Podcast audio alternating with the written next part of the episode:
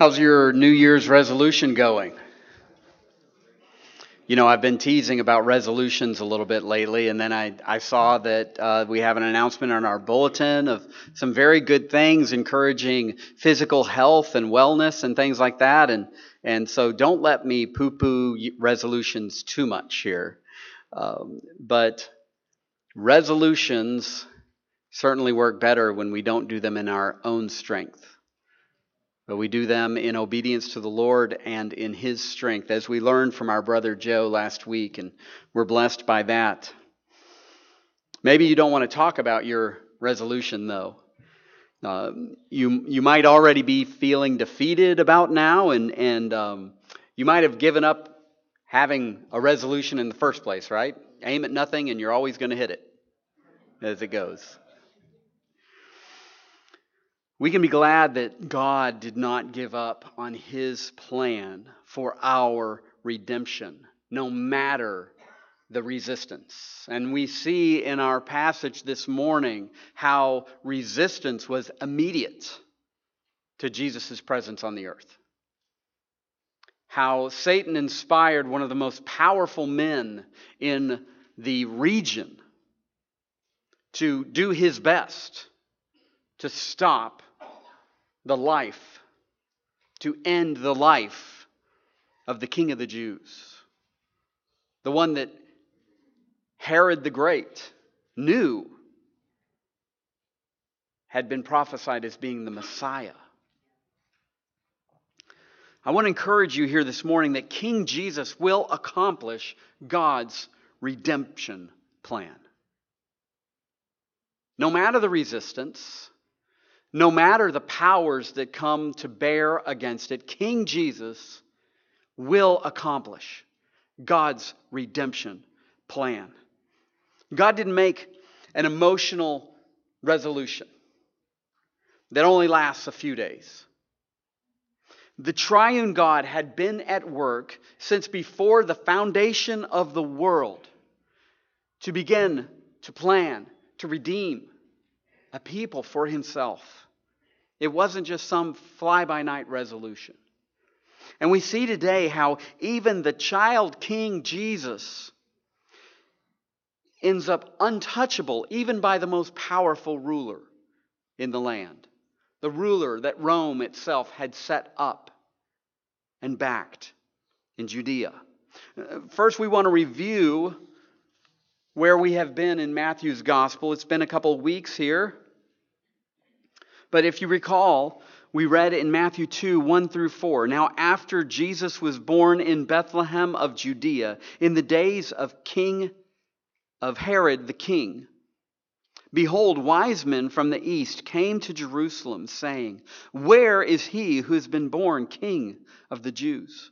For we saw his star when it rose, and have come to worship him. When Herod the king heard this, he was troubled, and all Jerusalem with him.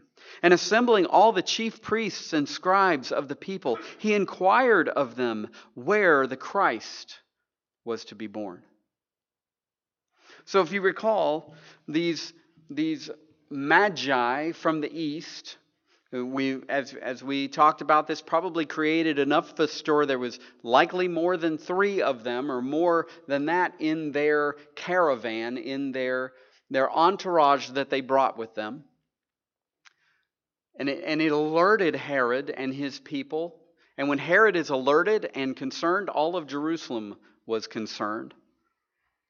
They came looking for the king of the Jews. And we see that Herod immediately knows that they're speaking of the Christ because we read in verses 7 through 8 when Herod summoned, oh, oh, he, he inquires where the Christ was to be born, and when then he summoned the wise men secretly and ascertained from them what time the star had appeared.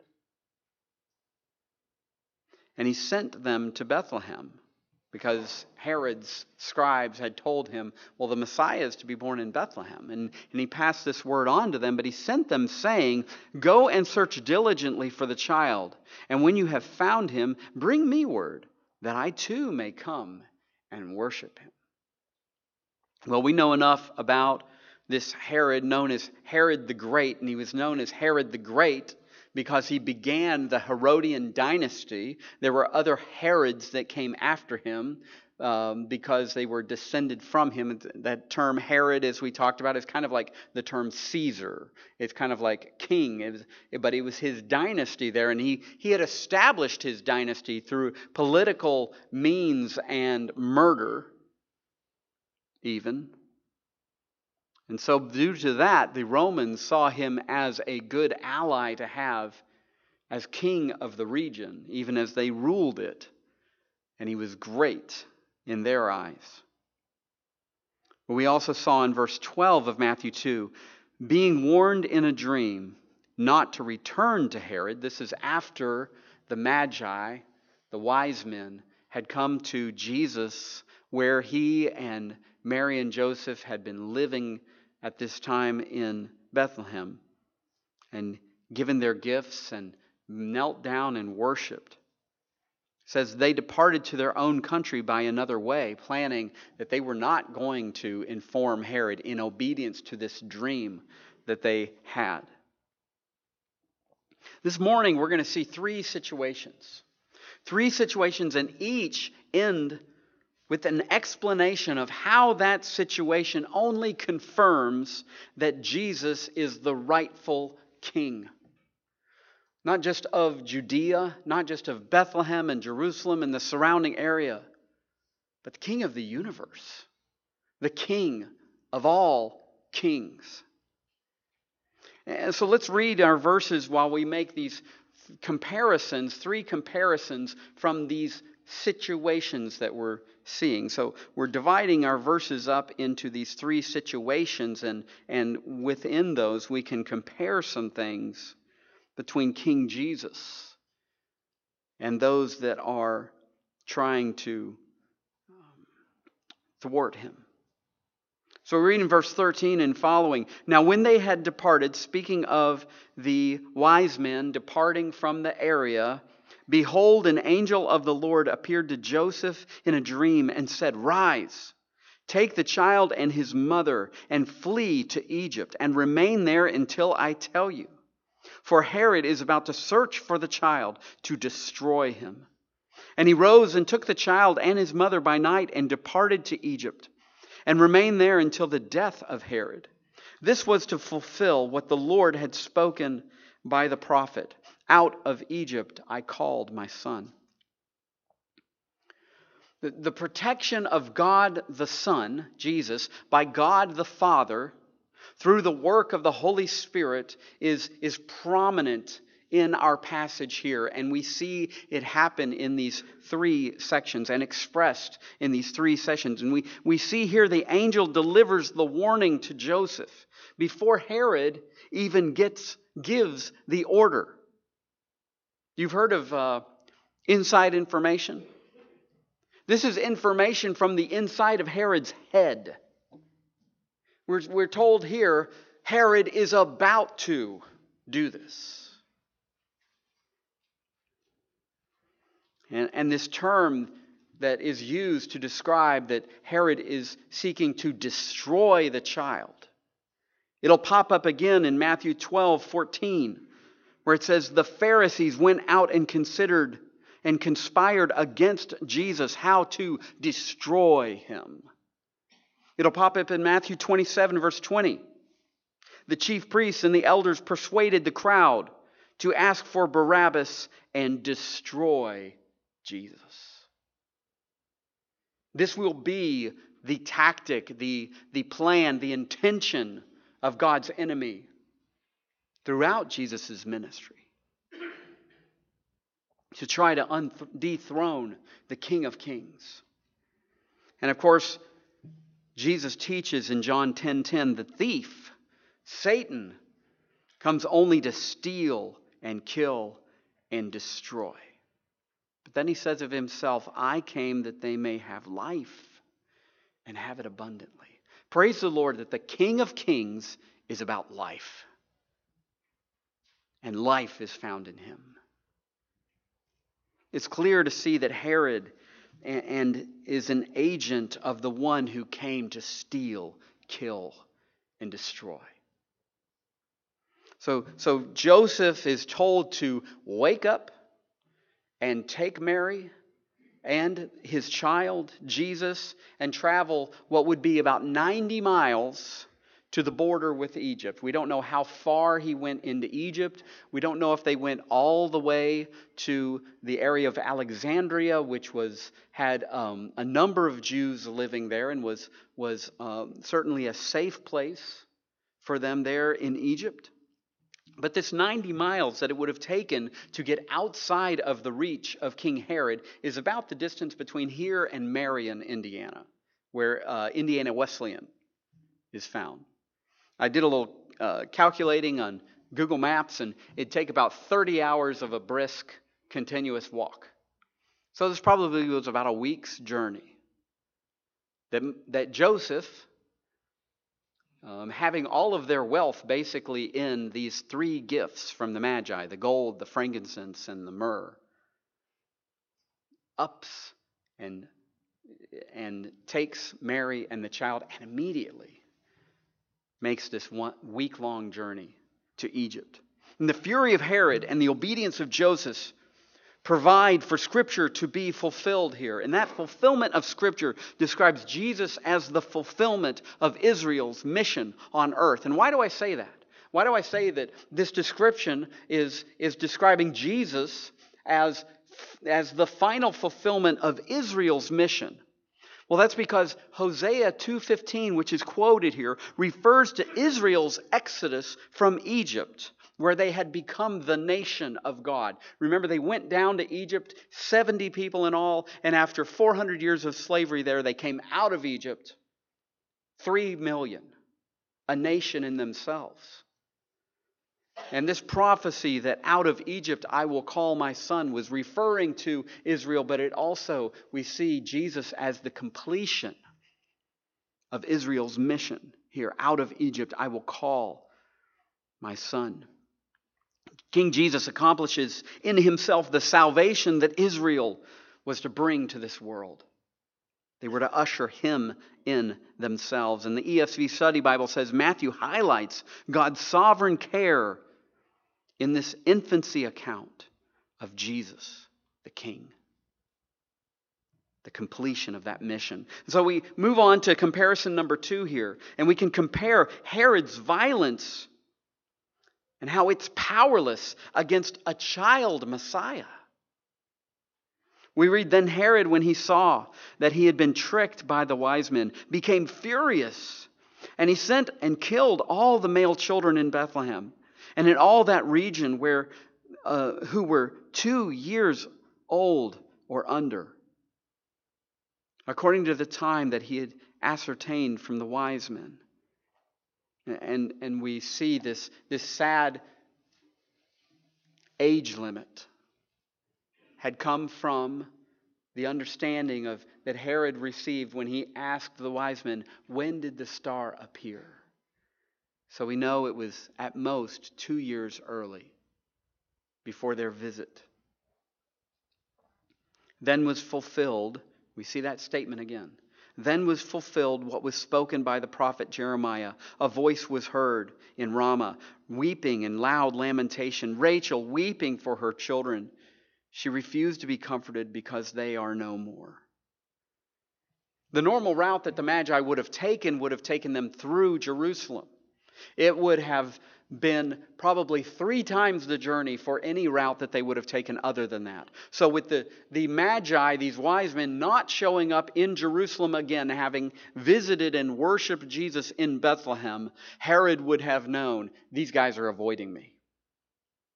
And we read here that he became furious and he goes scorched earth. Now, no number is, is okay as far as children being slaughtered by armed guards. But for the estimation of the town of Bethlehem and the surrounding region, this would have been probably about 20 to 30 children killed. Herod was known for violent actions like this. There was a high priest that he didn't like and was kind of a competitor to him. And he ended up having a, quote, drowning accident in a pool that was only a few feet deep during Herod's reign. Herod had his favorite wife strangled. He's, he was tricked into having two of his sons murdered uh, because he had been lied to, that they were conspiring against him. He, his, on his deathbed, he had another son executed. and became a saying it'd be better to be one of Herod's pigs than to be his son. This was a ruler that did everything by hook or by crook to stay in power regarding this terrible event as a fulfillment of Scripture. Note something about how Scripture is described as being fulfilled here, how this fulfillment is mentioned, rather than saying this happened in order to, which would be a purpose statement, or so that, which would be an intended result statement. Such as verse 15 states, this was to fulfill what the Lord had spoken. Instead, here we're told, then was fulfilled what was spoken kind of like happenstance. Oh, yeah, this fulfilled Scripture too. This indicates that Herod took his action carrying full moral responsibility, and it also fulfilled Scripture. The original statement spoke of the deportation of Israel's males to Babylon and their eventual return. You can read in Jeremiah 31, verses 16 through 17 Thus says the Lord. Keep your voice from weeping and your eyes from tears, for there is a reward for your work, declares the Lord, and they shall come back from the land of the enemy. There is hope for your future, declares the Lord, and your children shall come back to their own country. This is, this, these are the verses that come after the description of Rachel weeping for her children, for they are no more talking about their deportation, and follows up with saying, But they shall come back. What seems to be a reference here is how Jesus would bring hope out of despair, beauty from ashes, if you will. But moving forward, we see a third comparison here, and that is that Herod meets his end, and Jesus' family is guided to their destination. We read, But when Herod died, so Moses, I'm sorry, not Moses, like Moses, J, G, Joseph, there we go. I'm just running through all the patriarchs here. Joseph and Mary and Jesus are in Jerusalem, but, oh man. Joseph and Mary and Jesus are in Egypt. But when Herod died, behold, an angel of the Lord appeared in a dream to Joseph in Egypt, saying, Rise Take the child and its mother and go to the land of Israel. For those who sought the child's life are dead. And he rose and took the child and his mother and went to the land of Israel. But when he heard that Archelaus was reigning over Judea in place of his father Herod, he was afraid to go there. And being warned in a dream, he withdrew to the district of Galilee. And he went and lived in a city called Nazareth, so that what was spoken by the prophets might be fulfilled, that he would be called a Nazarene. Everyone meets an appointed time of their death, and Herod was no exception. This Herod the Great, the founder of the Herodian dynasty in Judea, came to the end. And the threat of Herod lasted only as long as the rest of Herod's life. And God the Father was intent on making sure that his son was where he needed to be. Both through another dream in which the, the, an angel of the Lord spoke to him, and also through common sense of let's not go back to Jerusalem, let's go back to the place of our origin, Nazareth. Herod met his eventual end, and his dynasty met its unavoidable demise having, yes, it outlasted Herod the Great. Archelaus is mentioned here. But they were warned uh, through word of mouth this time to avoid the short reign of Herod Archelaus. We learn that, that Archelaus was hated by the Jews and was cruel like his father. And because of the danger of revolt that his, uh, his violent reign brought in Judea, the Romans actually came and removed him and banished him to the area known today as France. But you know, there's no prophecy actually about the Messiah being a Nazarene, coming from Nazareth. But if you notice, it, it doesn't say the prophet, it says the prophets, so that what was spoken by the prophets might be fulfilled. This is a general prediction, and it's understood that it's likely referring to how Jesus would be despised and rejected, beginning with where he was from. I remember describing to my dad a town that one of my friends had come from. And he said, Oh, that's a good place to be from. And what he meant was, it's, a, it's not a good place to live, it's a good place to leave. If you remember, even one of Jesus' disciples, when he's told about Jesus, the Nazarene, that, that his, his um, the other was following, he responds, Can anything good come out of Nazareth? The overriding theme that we see in these verses, even through these comparisons, these situations, is that King Jesus will accomplish God's redemption plan. Amidst all the geopolitical power struggle that's going on, we're shown how the baby king, excuse me, the baby King Jesus is carried by God the Father and those faithful to the Lord. Jesus lived the life that we are called to live. And we will see this throughout the Gospel of Matthew. Jesus lived the life that we are called to live in complete submission to God the Father and in complete dependence on the Holy Spirit. This is no less true when he was an infant. Depending on God the Father and those that God the Father had put around him. And there's recurring smaller themes that pop up in our passage those of obedience, bewaring desperation, and fulfillment. And as you probably know from, from us going through God's Word together, so far we've just kind of made observations. We've just kind of seen uh, comparisons that you can make reading our verses. But I want to give you challenges. I want to give you encouragements. I want to give you something that you can take to the bank and live by from our passage here. And the first challenge that we gain from these themes is to trust God to direct his obedient subjects. Do you notice, like the word for word, twice we see it for Joseph?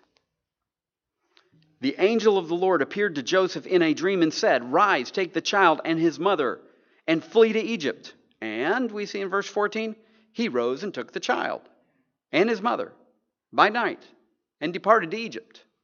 We see again in verse 19, an angel of the Lord appeared in a dream to Joseph in Egypt, saying, Rise, take the child and its mother and go to the land of Israel. Now, Joseph didn't get up and say, No, I'm fine here.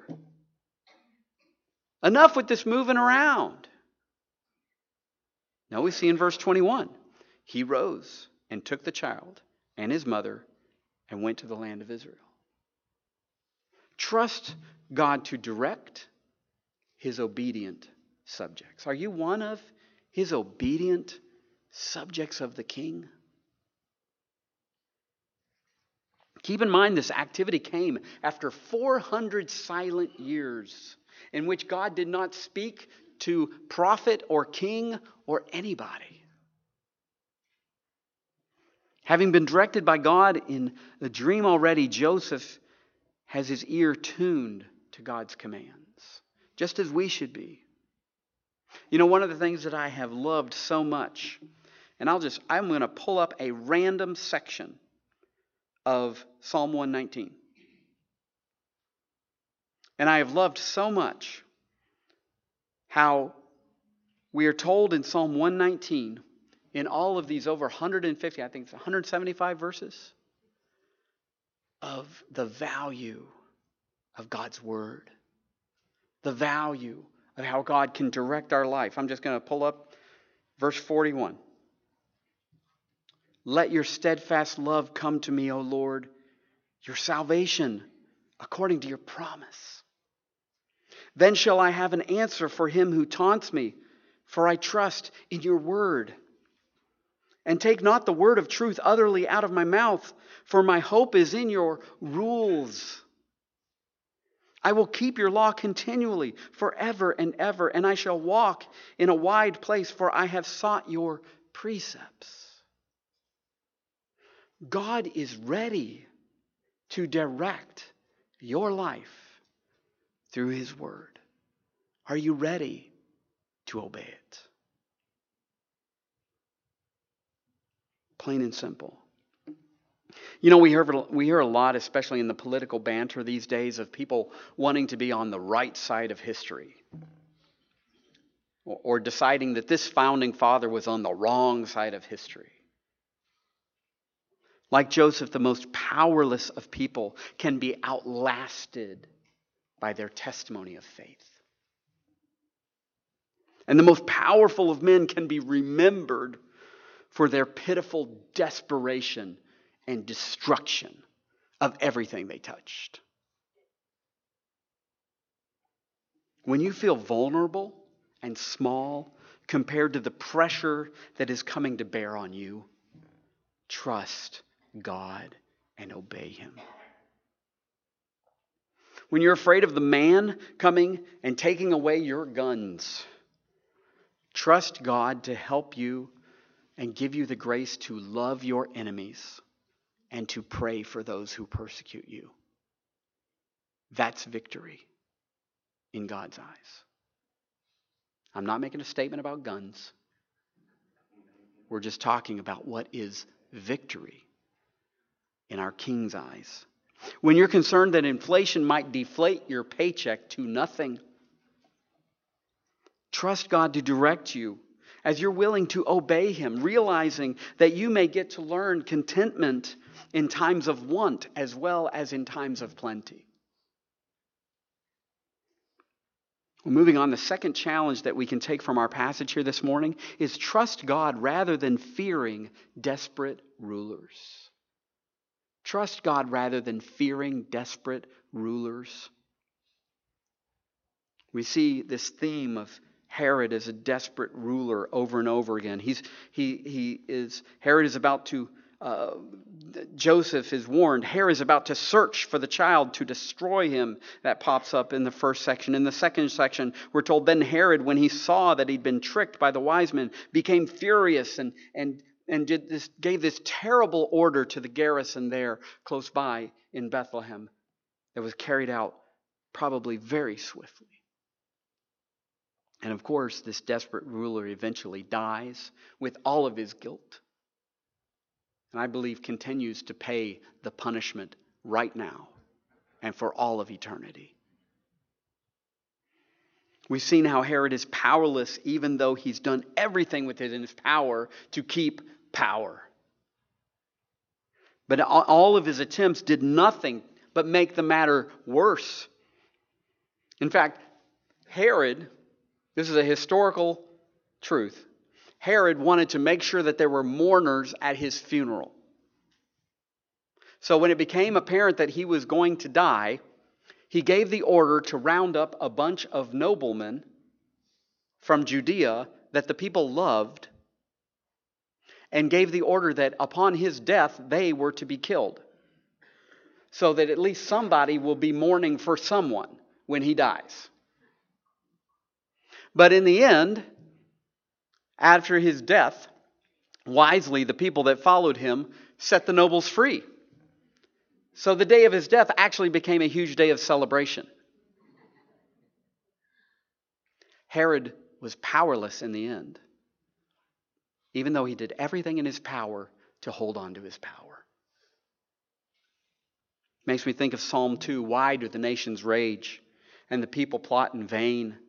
And the kings of the earth set their charge, they, they, and they say, We will not submit to the Lord's anointed. What does it say God does? The one who sits in heaven laughs. You know, anybody who's been a parent is accustomed to those leveling up fights with your child. You know, the child might even level up to the point of saying, You know what? I hate you. And the parent feels like they've got to level up. Well, you know what? You're not just grounded to your room for a month, you won't come out of your room for a year, right? In those moments, guys, just as a side note, it's really up to us as parents to kind of stop and go, okay, let's throw some water on the fire here. Let's we gotta let's hit redo. But in the same way, we're called to let faith override fear. Just as we sang about this morning. No matter what seems to be on the horizon, we are called to trust God to care for us, not level up with those that bring pressure. And we know that He uses all things to help followers of Christ to be better conformed to the image of Christ. That's what we're told in Romans 8 28 through 29.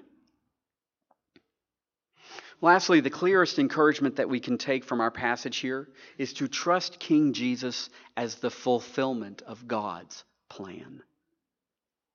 Interestingly, all three of these statements, all three of these prophecies that were um, listed off here, prior to this, these, uh, the, these connections, they weren't really considered to be foretelling anything about the coming Messiah. As I mentioned, verse 5 originally referred to Israel being brought out of Egypt. Verse 18 referred to Israel being taken off to captivity.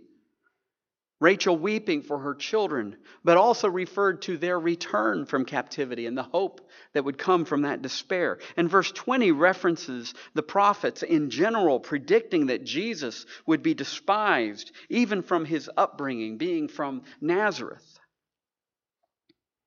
So, why do we believe that Jesus' life and surrounding activities fulfilled the scriptures that are referred to here, or the general uh, idea that the prophets had of Jesus' coming? We believe this because the Holy Spirit tells us through inspiring Matthew to write these verses telling us this was to fulfill, or then was fulfilled what was said. See, oftentimes the New Testament within it, it does the same through uh, in many places the holy spirit reveals through the author something that's not expected and it's it's uh, or something takes on greater meaning because it's brought to light in christ. And it's kind of like oh wow. I wasn't even expecting him to do that too or to fulfill that too. I didn't even know that was a thing. But look jesus even did that and that is certainly a theme throughout the verses here, as we noticed. Each section ends with, This was to fulfill, or then was fulfilled what was said, or this happened so that what the prophet said would be fulfilled. It's definitely a major point being made here. And we can trust King Jesus as the fulfillment of God's plan. You know, um, when I grew up as a kid, I don't know if it's because I went to, uh, you know, a, a, private school where there was, you know, some snobby kids and stuff. You know, you'd have a, you know, kids would have a pocket knife and things, but then you'd have the kids with the Swiss Army knife. Whoa!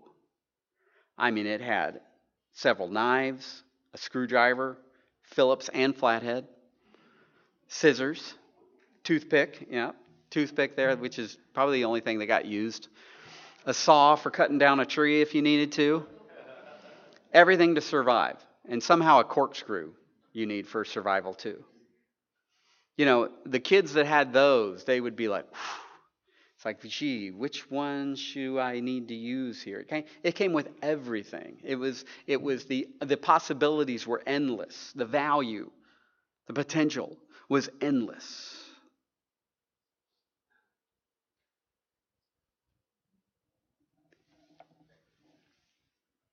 We see and we will see as we move through Matthew, as Jesus tells us, this is what my kingdom is like. This is what those who are part of my kingdom will be about. These are the rules of my kingdom, if you will, as we'll see in the Sermon on the Mount. We will see over and over again that King Jesus accomplishes more than we might ever be able to comprehend. I don't know if you is it, is, it, is it okay to call him the Swiss Army knife of King of Kings? Right? I mean, it's all there. And I think we are going to spend eternity. If you know Christ as your Savior, you are going to spend eternity finding out all that Jesus accomplishes in who He is. I think it will take eternity to learn about the infinite God. He is the completion of the mission of Israel in the world, we see here. He's the one that in the end will make sense of every tragedy. He's the Messiah that would be despised and humble from even the days of his upbringing. And allow these verses to reassert for you all of what we are told in our passage and how it confirms that Jesus as is the one that is praised when we say with 1 Timothy 1:17 to the king of the ages immortal invisible the only God be honor and glory forever and ever. Amen. That belongs to our king Jesus. Let's close in prayer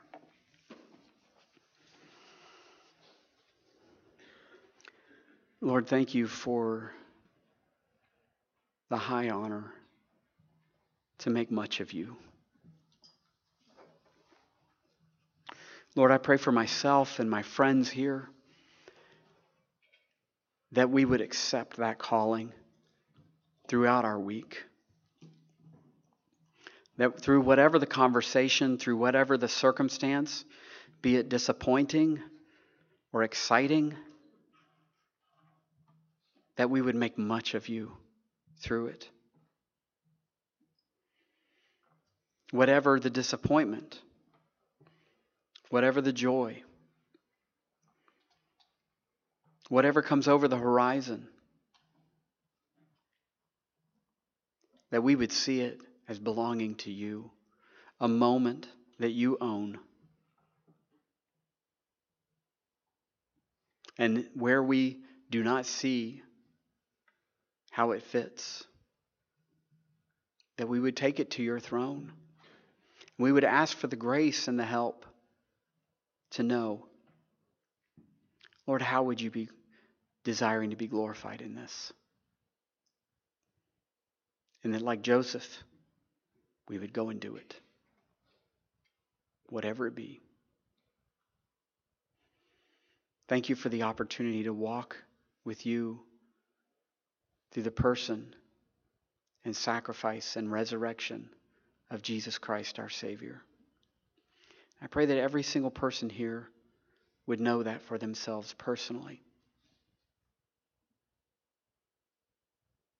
would have yielded their hearts to you, recognizing their sinfulness, recognizing their need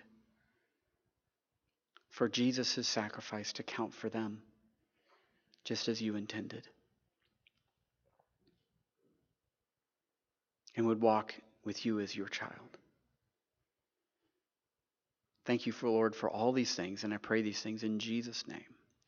Amen.